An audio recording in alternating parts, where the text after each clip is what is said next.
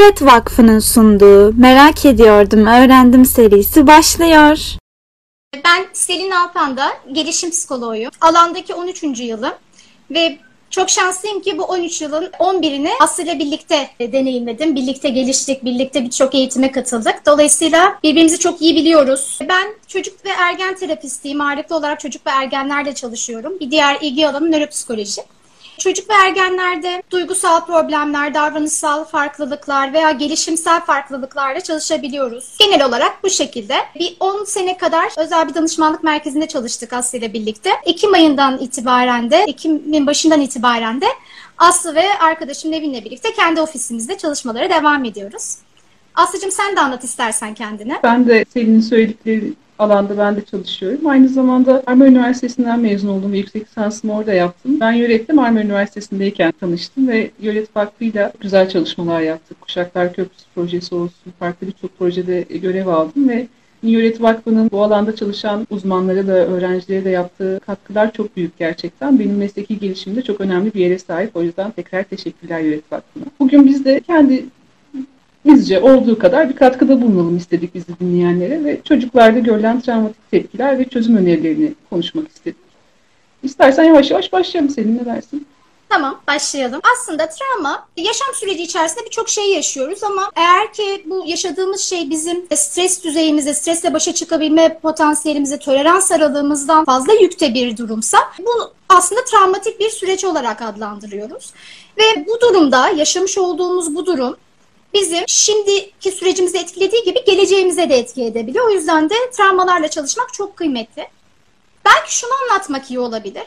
Travma neden travma etkisi yaratıyor? Çünkü aslında bizim belli bir bilgi işleme deyimiz var ve travmatik yaşantılarda, tecrübelerde bizim bu sürecimizde bazı farklılıklar oluyor.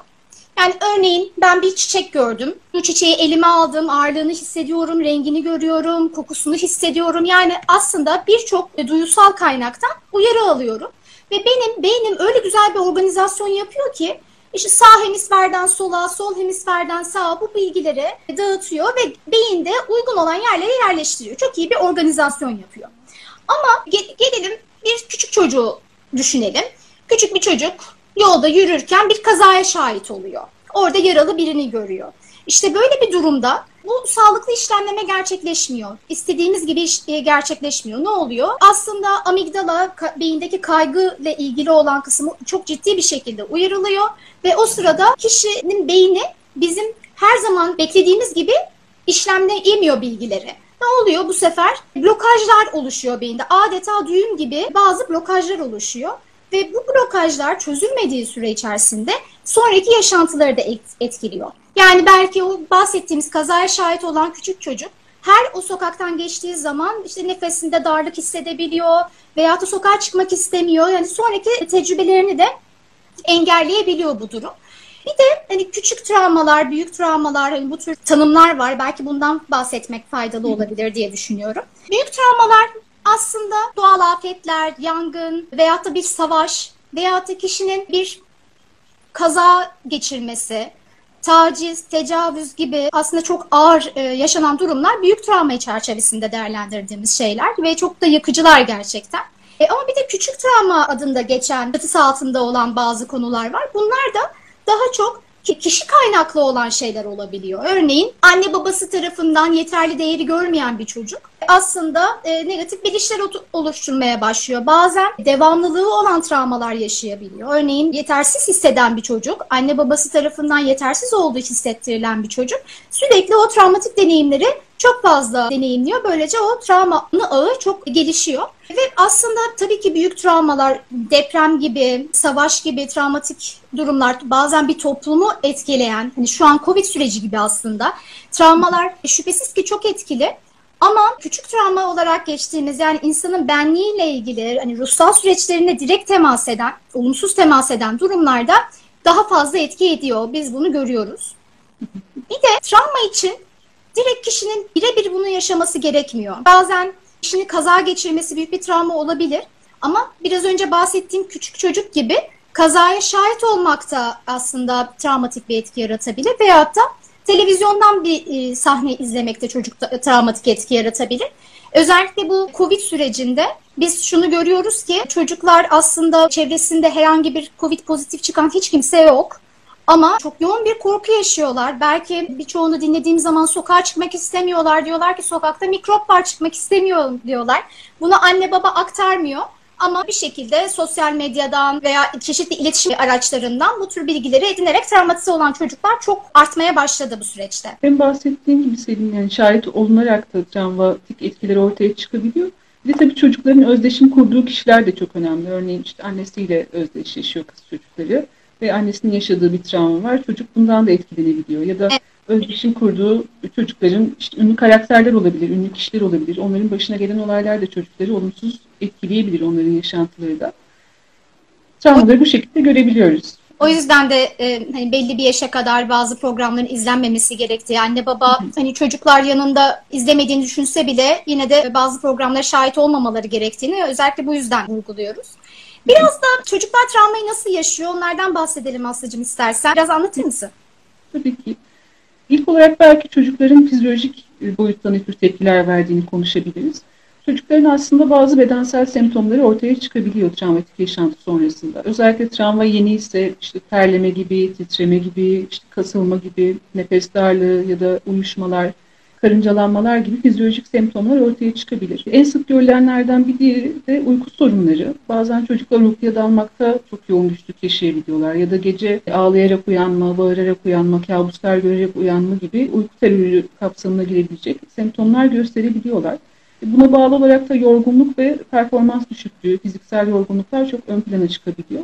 Fizyolojik anlamda bunları sık sık görebiliyoruz. Ya da ağrılar ortaya çıkabiliyor. Örneğin işte çocukların e, karnı çok sık ağrıyor mesela travmatik yaşantıdan sonra ve tetikleyiciyle eğer maruz kalacağını düşünüyorsa çocuk. Örneğin öğretmen okulda olumsuz bir deneyim yaşatmıştır çocuğa ya da çocuğun bir arkadaşına. E, çocuk bunu yaşadığı için tekrar okula gitmek, tekrar o kişiyle karşılaşmak onu tetikleyen bir unsura dönüşür ve onu düşündüğü anda bile fizyolojik semptomlar göstermeye başlayabilir. Bir diğer boyutta bilgisayar boyut travmaların e, etkisini görebileceğimiz boyutlardan bir diğeri. Travma yaşayan çocuklarda da yetişkinlerde de aslında dikkat sorunlarını çok sık görebiliyoruz. Çünkü travma zihinde öyle bir blokaj oluşturuyor ki, öyle bir kilitlenme yaşıyor ki birey. Dikkat en çok bozulan işlevler arasında bu anlamda. Onun haricinde unutkanlıklar ortaya çıkabiliyor. Biliyoruz ki biz yoğun travma yaşayan kişiler bazen yaşadıkları anıyı tamamıyla unutabiliyorlar. Bu aslında zihnin bir noktada savunma mekanizması. Çünkü onu hatırlıyor olsa büyük ihtimalle baş edemeyecek ve günlük yaşamına devam edemeyecek. Bir diğer bilişsel sorun da öğrenme sorunları. Okul yaşantısında, akademik alanda çocuklar performanslarında ciddi düşüklükler yaşayabiliyorlar. Biz klinik ortamda genelde şunu görüyoruz. Çocukları özellikle aileler ya da öğretmenler eğer çocuğun yaşadığı olayın farkında da değillerse akademik sorunlarla ilgili getirebiliyorlar. İşte ders başarısı düşük, ders çalışmak istemiyor, motivasyonu çok az gibi sorunlarla getirebiliyorlar. Ve orada aslında ayrıntılı bir analiz aldığımızda ya da çocuğun ruhsal dünyasını değerlendirdiğimiz zaman çocuğun e, öğrenme sorunundan ziyade çok daha farklı noktalarda, farklı alanlarda güçlükler yaşadığını görebiliyoruz ve tabii ki öğrenme süreci de olumsuz etkileniyor. Bir diğer yandan tabii bunun sebebi öğrenme ile ilgili beyin alanları. Az önce sen amigdaladan bahsettin. E, korku ve tehdit algısı ile ilgili olan beyin bölgesi. Onun hemen komşusu olan alan, mini minnacık bir alan olan hipokampüs, kısa süreli hafıza merkezi ve öğrenmenin ilk aşaması duyulardan sonra oradan geçiyor, duysal bilgiden sonra. Ve hipokampüs de olumsuz etkilenebiliyor. Çünkü sürekli tetiklenmiş bir amigdala var. Amigdala tehlike vardır, sürekli alarm halinde. Yanındaki komşusu olan hipokampüs de tabii ki öğrenme için harcayacağı enerjiyi o tehlikeyi değerlendirmek için harcıyor büyük ihtimalle. O yüzden öğrenme sorunları da ortaya çıkabiliyor. Bazen e, kekemelik gibi dil işlevlerine yansıyan sorunlar görebiliyoruz. Çok ani başlangıçlı olabiliyor kekemelik problemleri. Buna yansıyabiliyor. E, bazen de karar verme, problem çözme gibi yönetici işlevler dediğimiz alanlarda da güçlükler görebiliyoruz bu süreçte bilişsel boyuta baktığımızda. Üçüncü bir alan duygusal alan. Özellikle korkular çok yeni olabiliyor travma yaşantısı sonrasında. Örneğin çocuk işte karanlıktan korkmuyordur, tek başına uyuyabiliyordur ama bir anda hiç öyle bir korkusu yokken bir anda korku geliştirmeye başlayabiliyor. Onun dışında tehlikede hissetme durumu çok yoğun oluyor, güvensiz oluyorlar. Tehlike algısı çok yoğun olduğu için tek başına kalmak çocuklar için çok zor olabiliyor. Bir diğer duygu da bu. Öfke duygusu çok yoğunlaşabiliyor çünkü çocuklar için travmatik deneyim çok yıkıcı olabiliyor ve çocuğun bunu bir şekilde dışsallaştırması gerekiyor. Hem kendine yönelen bir öfke olabiliyor hem de çevresindeki kişilere yönelen bir öfke olabiliyor.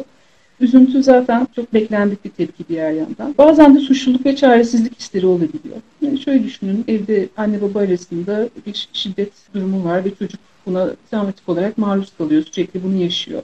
Bir çocuk annesini koruyamadığı için suçlu hissedebilir. Babasına karşı gelemediği için kendini suçlu hissedebilir. Kendisi bununla baş edemediği için çaresizlik duyguları oluşabilir ve e, geleceğe dair de umutsuzluk geliştirebilir. Bu noktada umutsuzluk duygusu çok önemli çünkü biz terapide çalışırken aslında çocuklara yeniden umut kazandırmaya çalışıyoruz. Evet bir olay yaşandı, belki hayatını çok büyük oranda etkiledi ama gelecek güzel şeyler getirebilir. O yüzden terapinin en önemli işlevlerinden bir tanesi de o umut işlevini tekrar geri kazanmasına yardımcı olmak çocukların.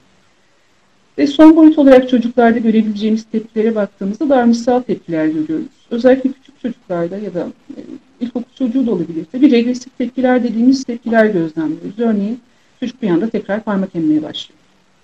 Ya da bir anda alt ıslatmalar, katı kaçırmalar başlayabiliyor. Bunun gibi bir önceki gelişim dönemine dönmek olarak adlandırabileceğimiz regresyon eğilimleri ortaya çıkabiliyor. Bir diğer durum içe kapanma olabilir. Çocuk e, tamamıyla içe çekilip hem sosyal anlamda hem de ailesiyle olan ilişkilerinde içe kapanabilir ve kendini ifade etmekten ya da bir ilişki kurmaktan kaçınabilir. Bazen çocuklar olay yaşanmamış gibi davranabiliyorlar. Hiç yokmuş gibi e, davranıp bununla baş etmeye çalışıyorlar.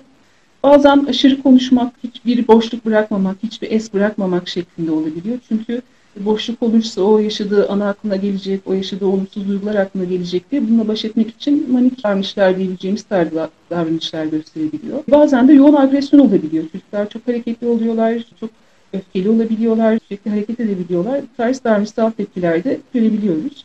Bazen de ebeveyne aşırı şekilde yapışma olabiliyor. Aslında ayrışmış olan çocuk travmatik deneyim sonrası hissettiği güvensizlikten dolayı tekrar ebeveynine yapışıp ondan ayrılmakta güçlükler yaşayabiliyor.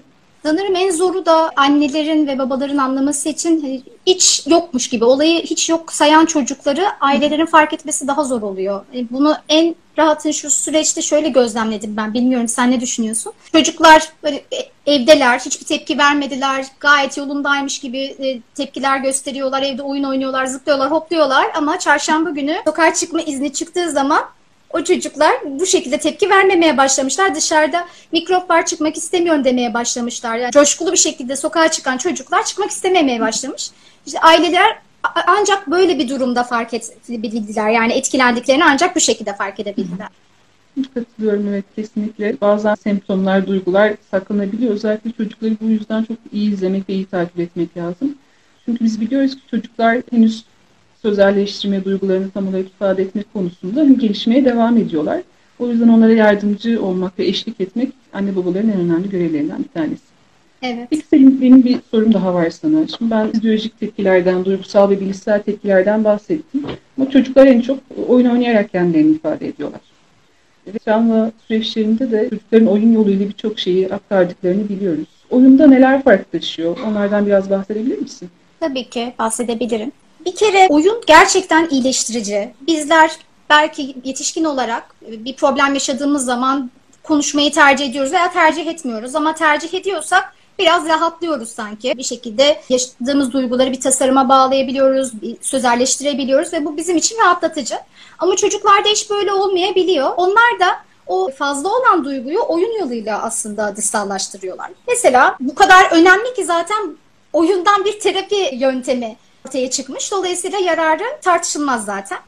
Biz oyun terapisinde nelere bakıyoruz? Belki onlardan biraz bahsedebiliriz. Bir kere temalar bizim için çok önemli. Çocuğun ortaya koymuş olduğu temalar. Ne tür temalar ortaya koyuyor? Tema ne demek? Belki onu açıklayayım ilk önce. Örneğin agresif dürtüsüyle baş edemeyen bir çocuk. ve sürekli hmm, oyunlarında da agresif temalar ortaya koyabilir. Mesela hep dövüş oyunu oynamak ister veyahut da hep e, oyunlarında birini öldürmek, birini yaralamak ve bu tür temaları ortaya koyar. Bu tür oyunları işler. Veya bazı çocuklar bakım şefkat teması ile oynamayı tercih eder. Yani e, bazıları kaygılarını ortaya koyar. Çeşitli şekillerde çocuklar oyunlarını sembolleştirebiliyorlar. Biz bu temalara çok dikkatli bakıyoruz. Çünkü bir kere aynı seans içerisinde çocuklar farklı farklı oyunlar oynayabiliyorlar ama baktığımız zaman temalar içerisinde bir benzerlik oluyor. Her birinde farklı oyuncaklarla aynı temayı gerçekleştirebiliyorlar. Yani burada aslında bizim odaklandığımız şey çocuğun o içindeki baş edemediği duyguyu dışsallaştırmaya çalıştığını daha çok düşünüyoruz. Veyahut da bazen oyunlarda şöyle şeyler olabiliyor. Sık tekrarlar olabiliyor. Örneğin bir kaza sahnesi düşünelim. Çocuk sürekli bir araba çarpma sahnesi ortaya koyuyor. Hep bunu yaparken çocuk gülüyor da olabilir bu arada. Yani aslında hissettiği duyguyu farklı bir şekilde de koyabilir. Çocuk oyun oynuyor, e, yürüyen bir e, oyuncağı elinde gezdiriyor. Sırada araba çarpıyor, duruyor, tekrar çarpıyor, duruyor, tekrar çarpıyor. Yani bu tekrarlayıcı oyunlar da bizim için anlamlı. Bir diğer önemli olan şey şu.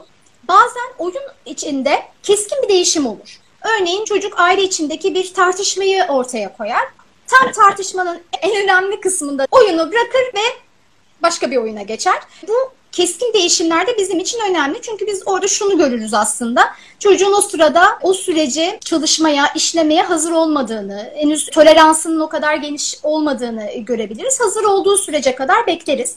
Zorlamayız çocuğu. Yine bunlar da önemli. Bazen de şunu görüyorum ben. Özellikle daha çok mekanik oyunları oynamayı tercih ediyorlar. Mesela bloklardan kule yapıyorlar veyahut da o tür daha böyle duygularını aktarabileceği nesnelerden ziyade gerçi her nesneye duygu aktarılabilir ama daha e, duygularını ortaya koymayan oyunları tercih edebiliyorlar. Ve biz genellikle bu durumu iki türlü durumda görebiliyoruz. Birincisi evde eğer duygular çok konuşulmuyorsa yani anne, baba, evde bakım veren her kimse belki olumlu hissettiren duyguları konuşuyor olabilirler ama negatif hissettiren duygular olduğu zaman bunları konuşmaktan çekinen, çekinen aileler olduğunu görüyoruz. Ve gerçekten duygularını ifade etmeyi bilmeyen yetişkinler görebiliyoruz. Özellikle böyle durumlarda biz bu tür oyunlarla karşılaşabiliyoruz. Ama bu çok önemli. Yani çocuklar bu duyguyu ifade etmeyi bilmiyor olabilirler ama onları hissetmediği anlamına gelmiyor. Dolayısıyla mutlaka onları alan açmak gerekiyor. O duyguyu ifade etmesi için alan açmak gerekiyor. Ve biz oyun terapisi veya farklı bir terapi tekniğiyle çalıştığımız zaman belli bir süre sonra o ifadelerin gelişebildiğini görüyoruz çocuklarda. Bu çok kıymetli. Bazen aileler şunu sorabiliyorlar. Hep benim çocuğum sembolik oyun oynamaktan hoşlanmıyormuş gibi oyun hiç oynamak istemiyor. Acaba neden? Yani orada bunu düşünmek gerekiyor. Eğer tabii ki gelişimsel bir farklılık varsa, bunda bir bu farklı değerlendireceğimiz bir konu ama genellikle orada bir duygu aktarımı söz konusu oluyor ve çocuklar için rahatlatıcı oluyor. Bu önemli. Bazen de o tür oyunlardan sonra örneğin birkaç hafta geçiyor, haftalar geçiyor ve biz görüyoruz ki çocuk travmasını çalışmaya başlıyor. Çünkü aslında tür mekanik oyunlar çocuk için hazırlayıcı olabiliyor. O sırada belki kaynaklarını güçlendirmeye çalışıyor çocuk. Bu yüzden bu alanları da bunu çok dikkatli şekilde takip etmek ve pes etmemek gerekiyor. Yani oyun terapisi işe yaramıyor, farklı bir tekniğe geçeyim dememek gerekiyor belki. Yani tabii ki ek, ek çalışmalar yapılabilir ama gerçekten çocuklar da hazır olmaya bu şekilde gerçekleştiriyorlar. Evde de aileler mutlaka oyunlarını gözlemlemeliler. Ne tür oyunlar oynuyorlar? Bazı ebeveynlerin çekinceleri oluyor. Şöyle ki mesela benim çocuğum kılıçlarla oynamak istiyor, işte silahla oynamak istiyor. Ne yapacağız? Engellemeye çalışıyoruz ama yine yapıyor gibi. Hani ben çok aile gördüm ki silahları topluyorlar ama çocuklar böyle bu şekilde silahçılık oynayabiliyorlar. Dolayısıyla oradaki duyguyu anlamak çok önemli. Çocuk ne hissediyor acaba? Ve neden bu oyunu tercih ediyor? Bizim odalarımızda hacı yatmazlar vardır böyle. Aslında çok sevimli görünürler. İşte Yunus şeklinde olur, böyle değişik hayvanlar şeklinde oluyor. Ve biz görüyoruz ki her çocuk kendi ihtiyacına göre onlara temas ediyor. Bazı çocuklar geliyor o Yunus'a böyle sıkı sıkı sarılıyorlar, şefkat gösteriyorlar, onu besliyorlar.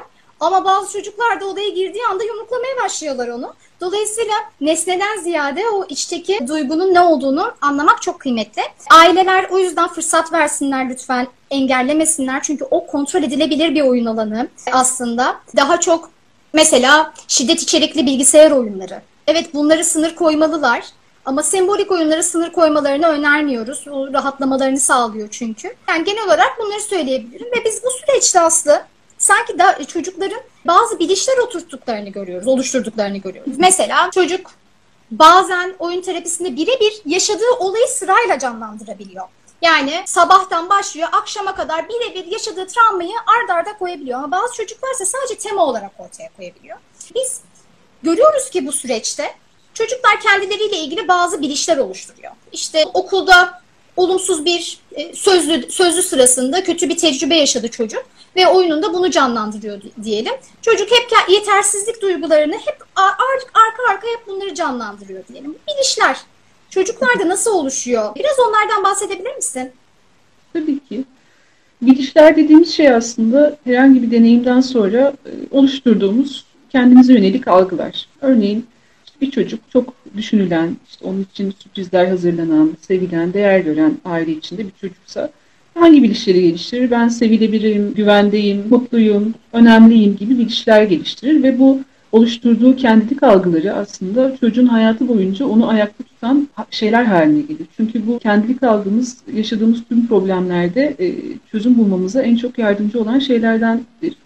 Fakat travmatik yaşantılarda bütün bu düzen alt üst olabiliyor. En önemlisi güvenlik algısı zedeleniyor ve çocuk tehlikedeyim e, algısı geliştirmiş oluyor. Ardından özellikle yaşadığı travma aile içinde gerçekleşiyorsa ve çocuğa yönelik bir örneğin şiddet varsa çocuk sevilmiyorum bilişini geliştiriyor. Ve bu daha sonra aslında şuna dönüşüyor. Okulda arkadaşlık ilişkilerinde belki kendini geri çekiyor. Çünkü anne babasından, ilk nesnelerinden aldığı geri dönüt bu. Sevilmeyeceğini düşünen bir çocuk okulda arkadaşları tarafından da sevilmeyeceğini düşünüyor. Ya da yetişkin olduğunda birisi ona gerçekten aşık olduğunda hani ben sevilmeye değer birisi değilim diye düşünüp o ilişkideki yatırımını çekebiliyor. O ilişkiye yeterince kendini veremeyebiliyor. Değersizin bilişleri gelişebiliyor. Kendisine anne babası değer vermediği zaman çocuğun diğer kişilerden de bunu göremeyeceğini düşünebiliyor. Ya da bazen aile içinde örneğin şiddete tanık oluyorsa, baba anneye şiddet uyguluyorsa ve çocuk özellikle ben merkezi dönemdeyse örneğin 6 yaş civarındaysa e, kendini benim yüzümden oldu, benim suçum gibi şeyler geliştirebiliyor. Çünkü o dönemdeki çocuklar hani çevresinde olup bitenleri genelde kendisi üzerinden değerlendiriyor. Ve bazen de eğer kendisine yönelen bir şey varsa da ben kötü bir çocuğum, zaten bunu hak ettim gibi ilişkiler geliştiriyor. Ve tabii bunlar geliştiği zaman sonraki yaşantısında bunları her zaman açık hale geliyor. Yani olumsuz bir muamele gördüğü zaman, olumsuz bir e, davranış gördüğü zaman arkadaşlarından nasıl olsa ben kötü bir çocuğum ve bunu hak ettim e, diye düşünüp her şeyi kabullenebiliyor. Bazen de çok daha büyük olaylarda tabii ki işte taciz durumlarında, istismar durumlarında sonsuza kadar mahvolduğum, artık hiçbir zaman iyi olmayacağım, çaresizim, ölmeyi hak ediyorum gibi e, düşünceler geliştirebiliyorlar ve tabii bu düşüncelerle hayatta kalmak gerçekten çok zorlayıcı, çok yıkıcı olabiliyor. Bunlarla baş etmek için de gerçekten kaynaklar çok önemli. Yani tabii ki travmatik bir olay yaşayabiliriz. Hepimiz aslında travmaya açığız. Her an hayatımızda bir şeyler oluyor ve geleceğini ne getireceğini bilmiyoruz. Ama bunlarla baş etmek için kullanabileceğimiz kaynaklar olduğu zaman bunlarla çok daha kolay baş edip hayatımıza kaldığımız yerden devam edebiliyoruz. Çocuklarda da tabii gelişmeye ve büyümeye devam ettikleri için kaynaklar oluşmaya devam ediyor. Belki biraz bu kaynakları konuşabiliriz. Tabii ki. Kaynaklardan kaynak derken neden bahsediyoruz? Aslında belki bunu söyleyebiliriz. Yani kaynak aslında kişiye iyi gelen, onu güçlü hissettiren belki bir alan, bir kişi yani kendisine iyi gelen şeyler olarak tanımlayabiliriz. Örneğin en önemli kaynak aslında çocuklar için hatta yetişkinler için bile en önemli kaynak ebeveynlerinden aldığı etkileşim, şefkat, sevgi bunlar aslında en önemli kaynak. Çünkü daha erken çocukluk döneminde bu hislere sahip olan çocuk yeterli yeterliyim bilişini de oluşturabiliyor zaman içerisinde. Seviliyorum bilişinde oluşturabiliyor zaman içerisinde. Veyahut da bazen yetenekler olabiliyor. Kişinin yetenekleri yine aynı şekilde ona iyi gelen şeyler olabiliyor. Hobisi olabilir. Bu hobi de kişinin kaynak olarak kullandığı şeyler olabilir. Yani kişinin iyi hissettirdiği şeyler bazen bir peluş oyuncak, bazen gerçek evcil hayvanları olabilir. Kişiye iyi gelen şeyler çok kıymetli. Bir de şöyle düşünün, hiç kaynakları olmayan birini düşünün. Kendini son derece yetersiz hisseden, anne baba tarafından hiç şefkat görmeyen bir çocuğu düşünelim. Bu çocukların da aslında travmaya çalışmaya başlamak için önce kaynak kısmının güçlendirilmesi gerekiyor. O, o kısmın iyice desteklenmesi gerekiyor ki hazır olsunlar, biraz o gücü sahip olsunlar ki çalışmaya başlayalım. Biz en önemli kaynaklardan biri de aslında dediğimiz gibi anne baba şefkati. Bu süreçte anne babası şefkatini görmeyen çocuklarda biz şunu görebiliyoruz. Çocuklarda çeşitli gelişimsel problemler de olabiliyor. Bir araştırma okumuştum seneler öncesinde. Şöyle bir kısım bebeği bir beşikleri var. İki, iki tane grup var. Bir gruptaki bebekleri Sadece atları değiştiriliyor, bezleri değiştiriliyor. Hatta beslenmeleri bile beşikte yapılıyor. Diğer grup bebekleri ise kucağa alıyorlar. Yani o bebeğin ihtiyacı olan bakım ve şefkati tamamen karşılıyorlar. Ve seneler birkaç sene sonra görüyorlar ki şefkat görmeyen, bakım ihtiyaçları karşılanmayan çocuklar otistik belirtiler göstermeye başlıyorlar. Dolayısıyla da aslında gelişimsel süreci de etkiliyor travmatik deneyimler. Yani bağlanma nesnesine yani bir anne, baba veya bakım verene sağlıklı bir şekilde bağlanamama gelişimi de etkiliyor. Biraz bu gelişimsel süreçlerden bahsedebilir misin Aslı? Tabii ki, tabii ki.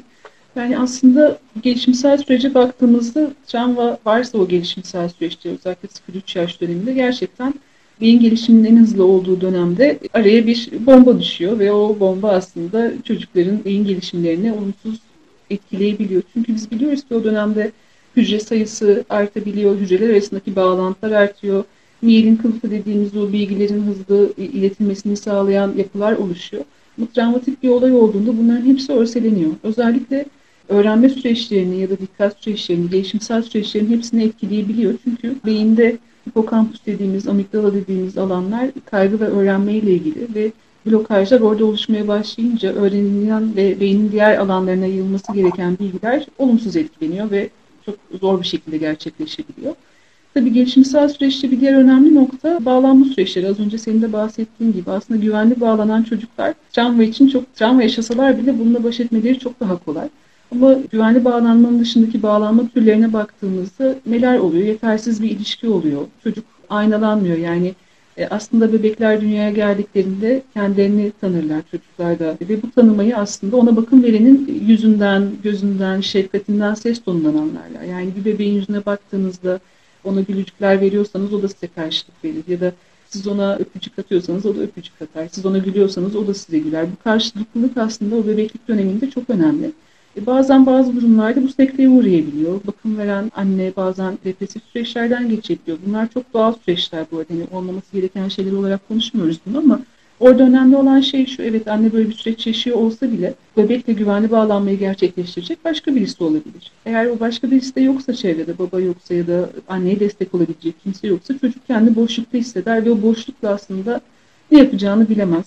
Hem ilişkisi hem de diğer tüm gelişimsel süreçleri etkilenebilir. Hatta son dönemlerde hep şey konuşuluyor ya senin bu otizme, otizme benzer bulguları olan çocukların sayısı çok arttı diye sık sık konuşuluyor. Aslında burada tabii çocuklarla olan etkileşim, iletişim önemli. Özellikle önüne tablet verilen ya da ilişkilerin sınırlı olduğu çocuklarda biz bu belirtileri daha sık görebiliyoruz. İnternette bir deney var, Still Face deneyi diye. Belki onu izlemek birçok anne babaya yardımcı olabilir bu noktada, özellikle bebekleri olanlarda. Deney şöyle, bir bebekle annesi karşılıklı oturuyorlar. Bebek çok şeker, çok tatlı. Annesi ona gülücükler atıyor, bebek ona karşılık veriyor ve çok güzel bir etkileşim var. Çok güzel bir karşılıklılık var ilişkilerinde. Bir anda anne kafasını sağa çeviriyor. Sonra tekrar çocuğa döndüğünde donuk bir yüzle çocuğa bakmaya başlıyor. Hiçbir mimik yok, gözünde hiçbir hareket yok ve çocuk anneyi izlemeye başlıyor. Anne de bir tuhaflık olduğunu seziyor ve aslında onu hareketlendirmeye çalışıyor. Çocuk gülücük atıyor. Çocuk işte hareket ediyor ki annesi gülsün, ona karşılık versin. Ama anne karşısında donuk bir şekilde durmaya devam ediyor. Çocuk bir süre çabalıyor ama sonunda bakıyor ki hani bir şey var, bir sorun var ve ağlamaya başlıyor aslında. Orada ihtiyacını ortaya koyuyor. Tabii daha sonra artık hani bitirmeleri çok iyi oluyor gerçekten o deneyi. Çocuk çok ürkmeye ve ağlamaya başlıyor. E, ben çok üzülmüştüm o bebeği izleyince. Bazen böyle araştırmalar çok üzücü olabiliyor gerçekten. Evet. E, ama sonra bebek hani annesi ona karşılık vermeye başlayınca, kucaklayınca, sevince, öpünce tekrar eski haline geri geliyor. Ama burada önemli olan şey şu aslında o birkaç saniyelik şeyde bile çocuk olumsuz etkilendi. Yani tabii ki bu bir travma diyemeyiz. Yani orada bir minik bir deneyim var. Buna travma demek doğru değil ancak aslında çocukların ne kadar hızlı annelerini ya da bakım verenlerini okuduklarını gösteren bir şey. O yüzden çocukların ihtiyaçlarının hemen karşılanması çok önemli bebeklik döneminde. Tabii ki bebeklerin yaşı büyüdükçe, geliş, aylar arttıkça tabii ki buna toleransları artıyor, bekleme konusunda daha iyi oluyorlar ama ilk yıllar, ilk aylar oldukça önemli bu yüzden. Senin çocuklar, bebekleri konuştuk. Yetişkinlerde de travmatik etkileri görüyoruz. Yetişkinler de travmalar yaşayabiliyorlar ama çocuk çağında yaşanan travmalar yetişkinleri nasıl etkiliyor? Belki biraz da onu konuşabiliriz. Yani şöyle ben tabii yetişkin terapisti değilim ama ailelerle çalıştığım için, çocukların aileleriyle çalıştığım için oldukça sık gözlem yapabiliyorum. Ama yetişkin terapistlerinden de duyduğum şey şu oluyor. Her ne olursa olsun şu anki geliş nedenleri farklı bir neden olsa da belki bir kriz anında geliyorlar. Bir krizi çözümlemek için geliyorlar ama aslında bağlantılı olduğu duruma baktığımızda yine çocukluk döneminde çözümlenmemiş, kemikleşmiş travmatik anılar yatıyor. Dolayısıyla gerçekten yetişkinlik sürecine kadar eğer bir travmatik deneyim, eğer dokunulmamış bir travmatik deneyimse yetişkinlik sürecine kadar bizleri etkileyebiliyor. Ve biz çocuklarla çalışan terapistler olarak, çocuk ve ergenlerle çalışan terapistler olarak şunu çok sık e, soruyoruz. Çok çok önemli olduğunu düşünüyorum. Bir anne babanın kendi çocukluğu acaba nasıl geçti? Kendi çocukluğu, kendi ebeveynleriyle olan etkileşimi acaba nasıl bir bağlanma süreçleri vardı? Tabii ki teknik terimler kullanmadan bunları soruyoruz. Çünkü şu çok net görülüyor ki bazen eğer olumsuz bir ebeveynlik yaklaşımına karşı karşıyalarsa bazen maalesef direkt aynı şekilde kendi çocuklarına da davranabilen ebeveynler oluyor veya da tamamen zıttı yaklaşımlar gösterebiliyor, görebiliyoruz. Örneğin işte çok fazla küçüklük çağında çok fazla sınırı konulmuş bir çocuk, hiç izin verilmeyen, hep engellenen bir çocuksa anne veya baba kendi çocuğuna tam tersi sınırsız bir ebeveynlik yaklaşımı gösterebiliyor. Dolayısıyla yetişkinlik süreci sadece yetişkinin kendisini değil, çocuklarını da etkiliyor. O yüzden gerçekten çok kıymetli. O yüzden de sadece çocuk odaklı terapi değil, muhakkak ailelerin işin içerisine sokulması gerekiyor. Özellikle ilişkisel bir e, durum varsa, aileler çocuklarını nasıl kapsayacaklarını, nasıl başa çıkacaklarını bilmeliler ki çocuklar da daha iyi baş edebilsin. Peki aslında sıklıkla şunu duyuyoruz biz. 2 yaşında bir çocuğum var, kötü bir olay yaşadı, etkilendiğini görüyorum. Yapmadığı şeyler yapmaya başladı. Ama yaşı çok küçük, ne yapacağız? Terapi ne tür terapi her uzmanın veya her kişinin yoğurt yeme şekli farklıdır. Ama belki biz kendi tecrübelerimizden bahsedebiliriz bu anlamda. Hangi terapi teknikleri nasıl uyguluyoruz, travma yaşayan çocuklarda nasıl işe yarıyor ve kaç yaşından itibaren yapmamız gerekiyor? Travma terapisinde tabii kullanılan birçok teknik var. Bizim kullandıklarımız oyun terapisi, EMDR terapisi ve sanat terapisi teknikleri. Oyun terapisine baktığımız zaman aslında 3 yaştan itibaren kullanılabilen bir teknik. Neden 3 yaş? Çünkü çocuklar kendilerini sözel olarak daha iyi ifade etmeye başlıyorlar. Sözel olarak ifade etmesi de aslında simgeleri kullanabildiğini gösteriyor. Sembolizasyona başlayabildiğini gösteriyor. Konuşarak kendini ifade eden bir çocuk sembolizasyon kapasitesi geliştiği için oyun aracılığıyla da kendini ifade edebilir. O yüzden 3 yaştan itibaren bunu kullanabiliyoruz. Ama tabii ki daha küçük yaşlardaki çocuklar, örneğin doğum travması yaşayan ya da işte erken çocukluk döneminde bir yaşında, iki yaşında işte ameliyatlar geçiren, ciddi hastalık travmaları atlatan çok fazla çocuk var. Tabii burada yaşanan travma sadece çocuğa ait değil. Yani o canından bir parça olan çocuğun işte ameliyatını izleyen anne baba da travmatize oluyor aynı zamanda ya da orada çektiği acıları görüp de bununla baş edemeyen anne babalar da olabiliyor. Burada tabii ki iki yaşındaki çocukla çalışabiliyoruz. Ama tabii ki orada her zaman anne baba bizim en büyük yardımcımız. Hatta bazen çocukla çalışmaya başlamadan önce muhakkak anne babayla çalışıyoruz ki onların da o travmaya verdikleri tepkileri biraz daha kontrol altına almamız gerekiyor ki çocuğa onlar yardımcı olabilsinler. Çünkü Ailenin yaşta... kaynakları da önemli değil mi Aslı? Anne Kesinlikle. babanın kaynakları da önemli. Kesinlikle yani anne de o olumsuz deneyime odaklandıysa ve başka bir şey yoksa hayatında önce tabii ki anneyi güçlendirmek çok önemli. Bu noktada şey de devreye giriyor. Aslında çocuklar yaşadıkları travmaları anne babalarının gözünden, anne babalarının tepki verdiği şekilde ortaya koyuyorlar. Covid sürecini ele alırsak, örneğin çocuğun annesi çok kaygılıysa, evde sürekli hani kapıdan giren herkese çok panik bir şekilde yaklaşıyorsa, duygularını orada regüle edemiyorsa, kontrol edemiyorsa çocuk aslında diyor ki ya annem böyle tepki veriyor, gerçekten durum çok tehlikeli. Travmayı o yüzden annesinin yüzünden, annesinin tepkilerinden okuyor. Ya da başka bir olay olsun, bir sokakta şahit oldukları bir kaza olsun. Anne o kazayı gördü ve bayıldı. Çocuk orada kala kaldı ve gördüğü şey, düşündüğü şey şu evet çok kötü bir olay oldu. Annem bununla baş edemedi ve bayıldı ve ben tek başıma kaldım. Yani annenin orada verdiği tepki çocuk için çok belirleyici ve çok önemli oluyor ya da babanın verdiği tepki ya da bakım veren artık her kimse çocukla birlikte olan birinci bakım yerine. O yüzden travmalarda anne babayı travma çalışmalarında anne babayı devre dışı bırakmak hiç mümkün değil. Onlar her zaman bizim eşlikçimiz. Tabii burada şey de önemli. Eğer travmatik olay ebeveynden birisi tarafından gelmiyorsa. Tabii. Bir de bazen de çocuk çalışmaya hazır olabiliyor ama aile hazır olmuyor. Bu süreçte ilk aileleri de hazırlamak gerekiyor değil mi? Yani ailelerin hazır olmadan, çocuk da hazır olmadan, aile de hazır olmadan o travmatik deneyimi yeniden işlemek oldukça güç. Örneğin EMDR terapisinde en çok önem verdiğimiz şeylerden birisi de hazırlık aşamasıdır. Hazırlık aşamasında işte kaynaklarını tekrar fark etmesi da kaynağı yoksa kişinin hep negatifse anıları, yaşam deneyimleri e, terapi odasında onlarla kaynak oluşturmaya çalışıyoruz. Yani çocuğuyla belki annenin o sırada kurduğu bir etkileşim, oynadıkları bir oyundaki o güzel karşılıklılığı aslında o sırada fark ettirip aslında sizin yaşadığınız güzel anlar var, siz bunu becerebiliyorsunuz, yapabiliyorsunuz vurgulamak. Yani gerekirse terapi odasında kaynak oluşturuyoruz hep birlikte. Eğer hiç kaynağı yoksa annenin, babanın ya da çocuğun. O yüzden kaynaklar çok önemli tabii ki. Ailenin kaynakları da oldukça mühim bu noktada. Ve terapi sürecinde hazır olmak çok önemli. Hiçbir zaman hani dışarıdan yoğun bir yönlendirmeyle, yoğun bir destekle ya da çocuk hazır olmadan o terapiyi yönlendirmek mümkün değil ya da o travmayı işlemek mümkün değil. O yüzden hazırlık her zaman çok önemli ve çocuğun hazır olduğu anda onu işlemek önemli. Zaten çocuğun zihnine gelen işleyemediği bir bilgi var E, o hazır olmadan bir de biz onun işlemesine e, yardımcı olalım derken erken bir müdahale yaparsak bu sefer onu daha da zorlamış, daha da zor duruma sokmuş olabiliriz. O yüzden çok terapist olarak da evet, zor bir süreç ama yardımcı olduğunuzu gördükçe de gerçekten çok iyi gelen bir süreç. Bir de aslında şu konuyu da değinmekte çok fayda var diye düşünüyorum. Çünkü hani son zamanlarda uyaran eksikliği veya farklı gelişen çocuk denimi veren çok fazla çocuk olabiliyor. Otizm e, benzeri semptomlar gösteren veyahut da tam apayrı bir şey söyleyeyim. Çocuğun sadece spesifik yeme problemi olabiliyor.